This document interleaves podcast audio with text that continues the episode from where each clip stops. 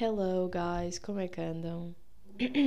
Eu, eu pergunto sempre como é que andam, mas é suposto ter resposta. Eu não pergunto só isto para ficar bem. Está bem, malta?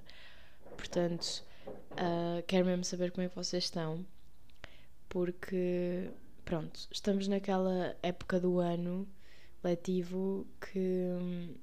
Opá, em que nos sentimos assim um bocado mais em baixo e que começamos a ver as coisas a apertarem, uh, sentimos um bocado estourados, overwhelmed, que eu não sei como é que isso diz em português, porque eu só sei falar em inglês. Um, e é, é uma época difícil. E eu tenho sentido um bocado isso.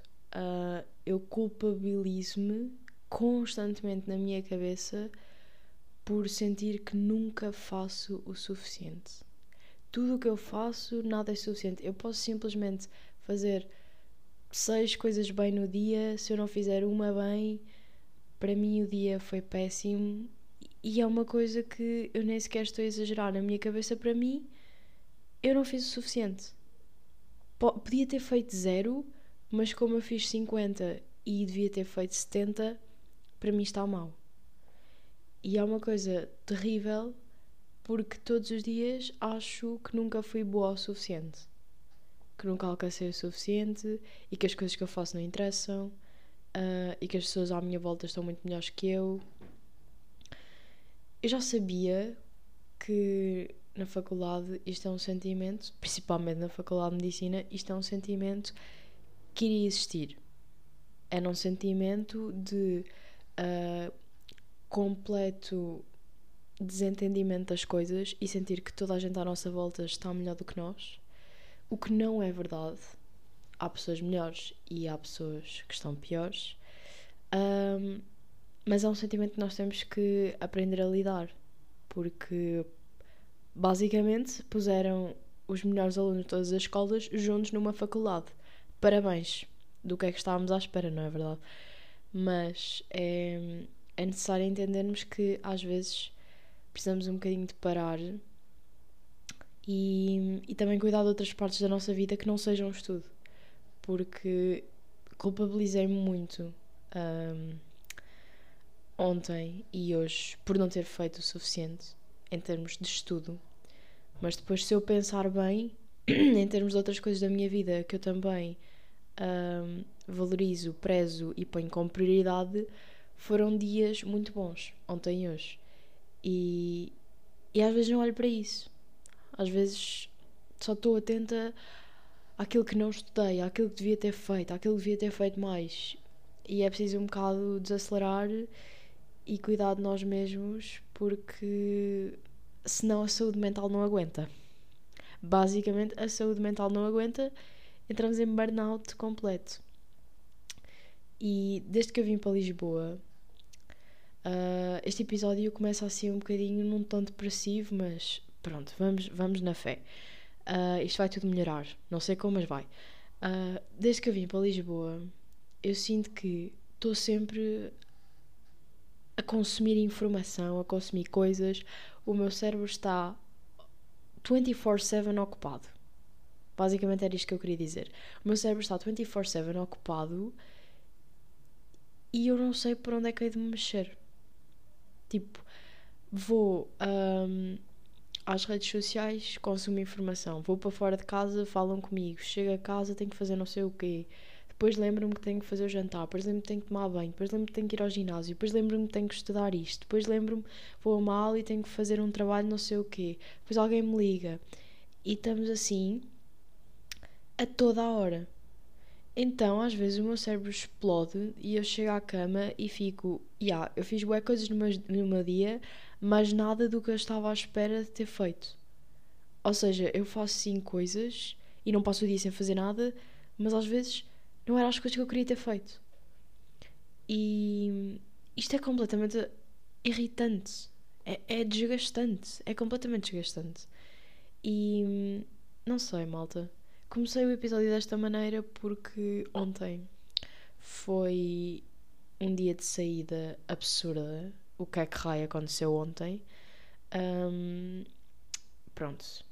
Para quem é medicina, medicina na Faculdade de Lisboa sabe perfeitamente uh, o que é moda caloiro. Para quem é de fora, pronto, a moda calor é a moda calor. Pronto, é só isso que, que precisam de saber. Um, mas eu acordei hoje ao meio-dia, era quase meio-dia, acordei, fiquei tipo, que bosta, uh, porque é que eu bebi, tipo, que dia, um, e depois pensei, também não vou fazer nada hoje, e já não fiz nada ontem, sou horrível, sou uma bosta, tipo, não, malta, tem, tem às vezes temos que, que fazer outras coisas da vida, também, que exagero, e eu sinto que sou muito perfeccionista nestas coisas.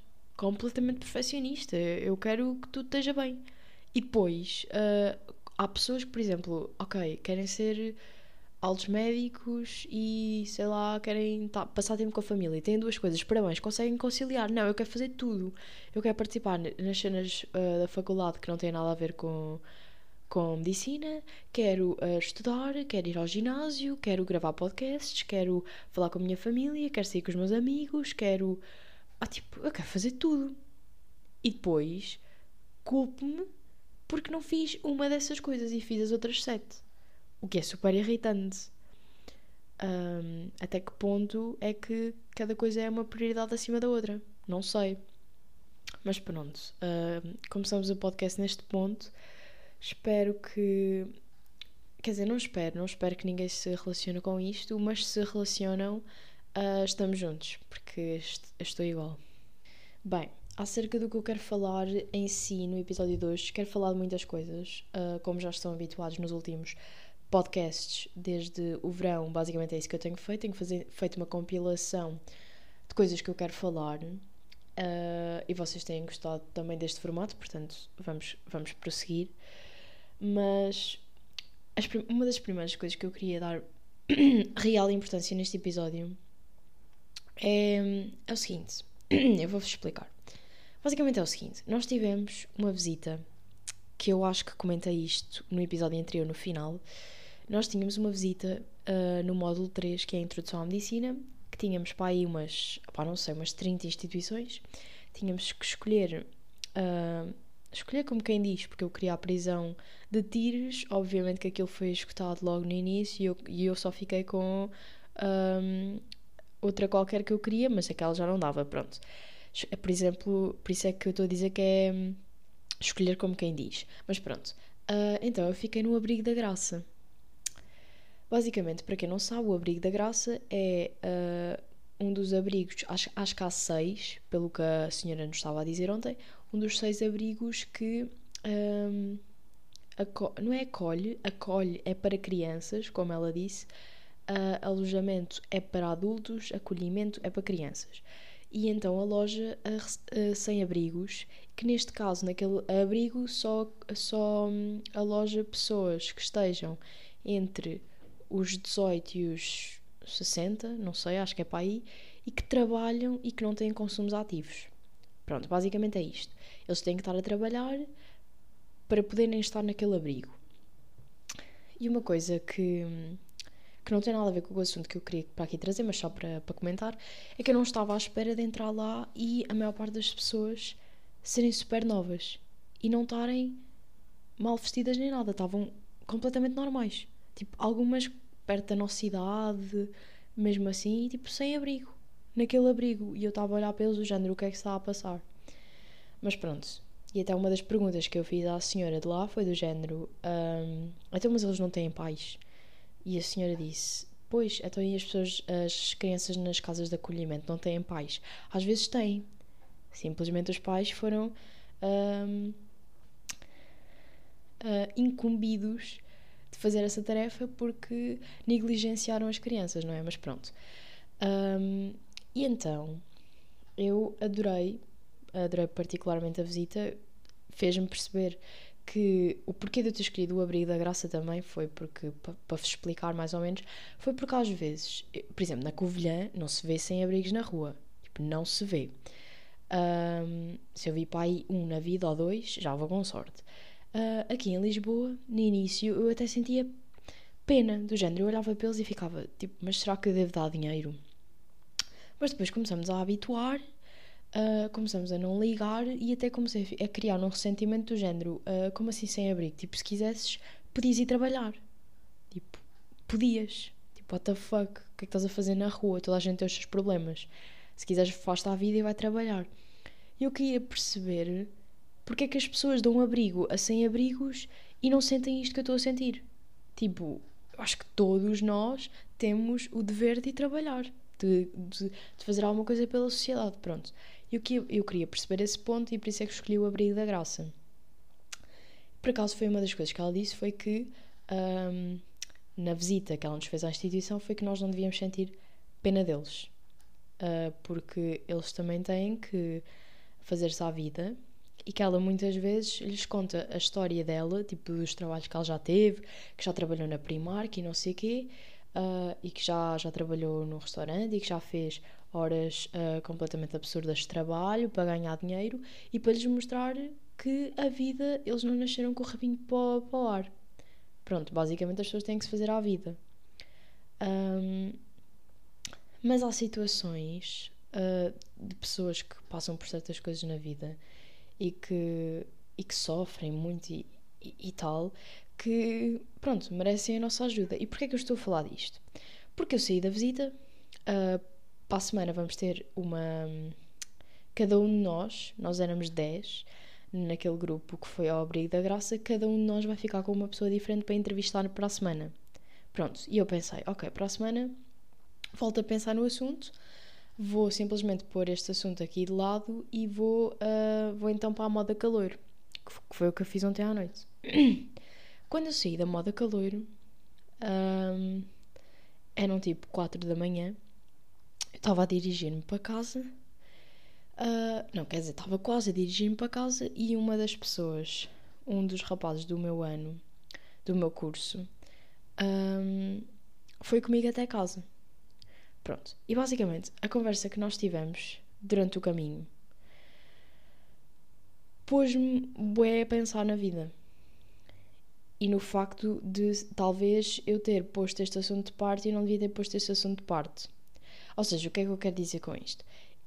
A instituição que ele foi visitar foi um, de raparigas que tinham sofrido um, pá, abusos, uh, tinham sido violadas, tinham sido negligenciadas na infância, etc.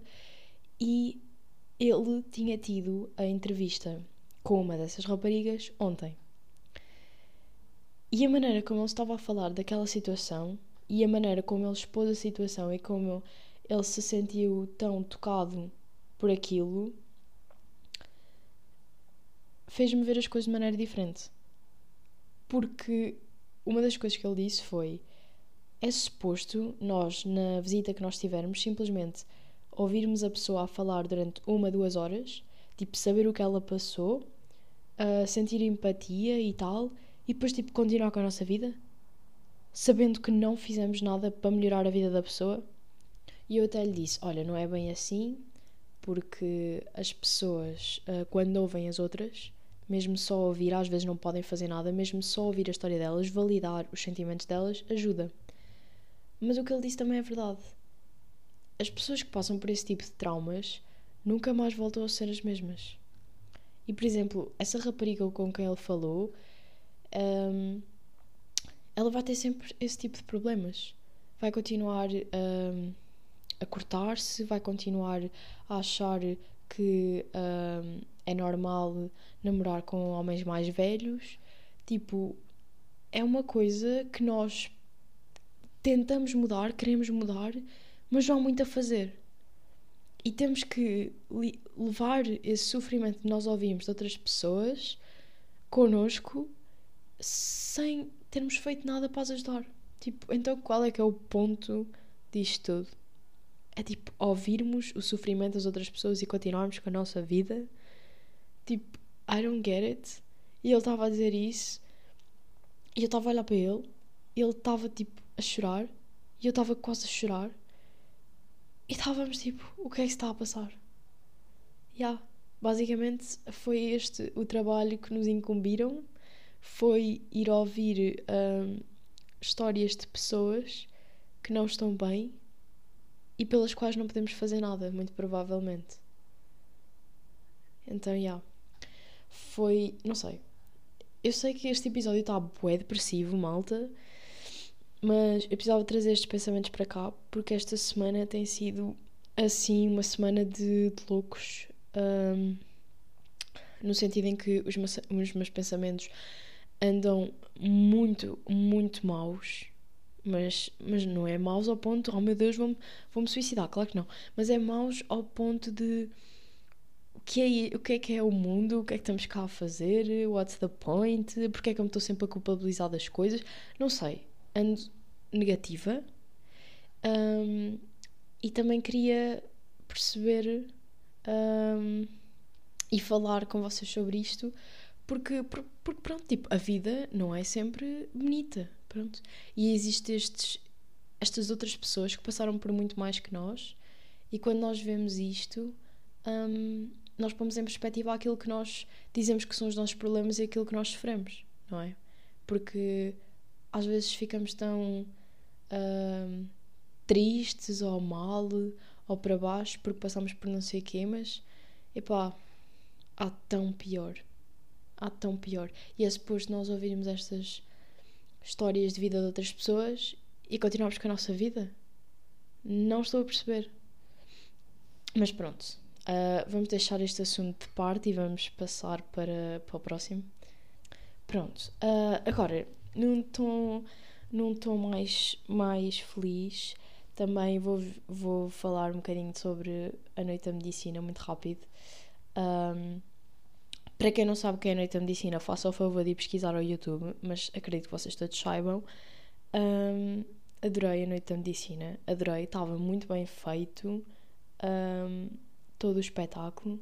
Eles até disseram que o primeiro ano às vezes não percebia muito bem as piadas, eu percebi quase tudo. Adorei aquele espetáculo da Dora a tentar sair da faculdade um, quando ficas a estudar nos aquários até às 8 da noite e depois como é que sais? Sais por que porta?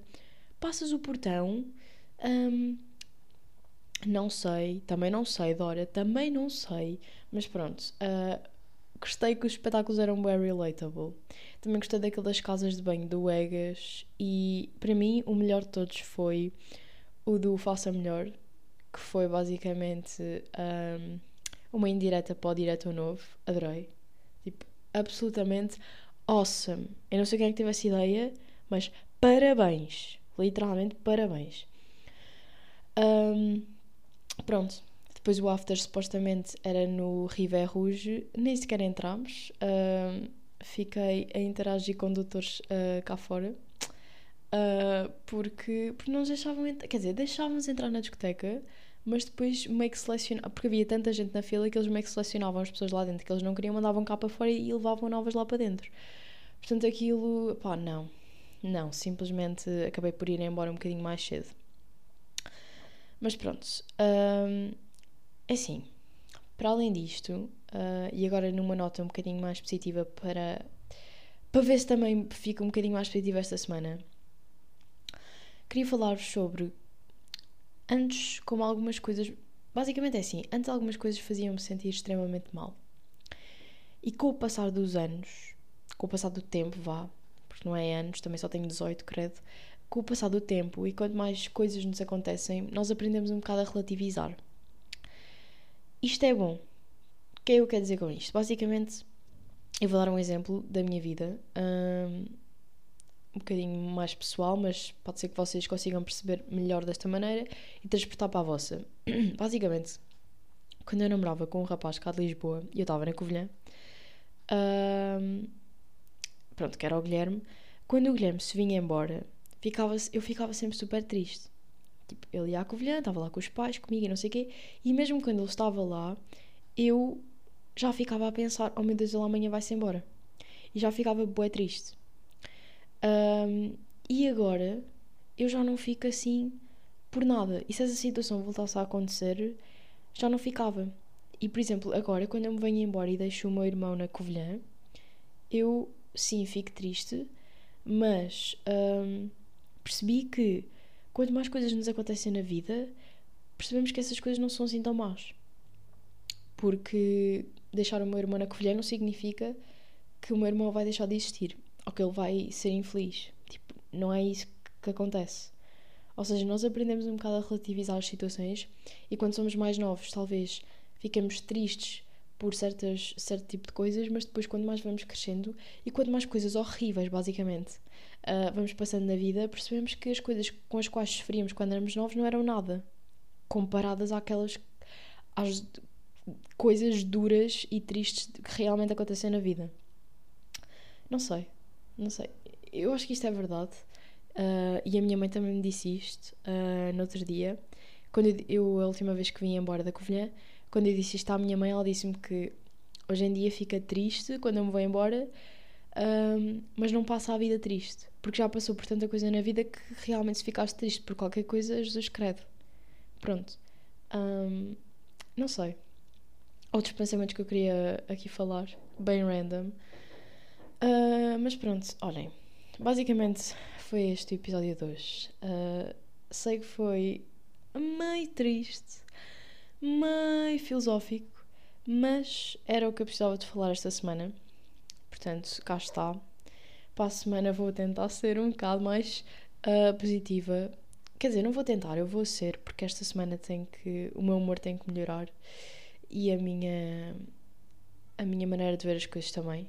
Um, porque assim, eu, eu acho que me falta um bocado de autodisciplina, mas para além da autodisciplina, falta-me também dar valor ao trabalho que eu faço. Porque às vezes até faço bastante, mas é, lá está, é aquilo que eu estava a dizer no início. Parece que se eu fizer seis coisas, mas devia ter feito sete, para mim já é, um, já é outra coisa do outro mundo. Estão a perceber? E não pode ser assim. Porque lá está, estamos na faculdade de, de medicina e isto é só mais um dia na vida. Portanto, já. Yeah. Um, espero que fiquem bem. Uh, espero que esteja tudo a correr bem com vocês. Uh, se quiserem falar ou comentar alguma coisa que eu disse aqui neste episódio, um, pronto, sabem que eu adoro essas coisas. Mandem mensagem e falamos um bocadinho. Mas pronto, beijinhos e até à próxima semana.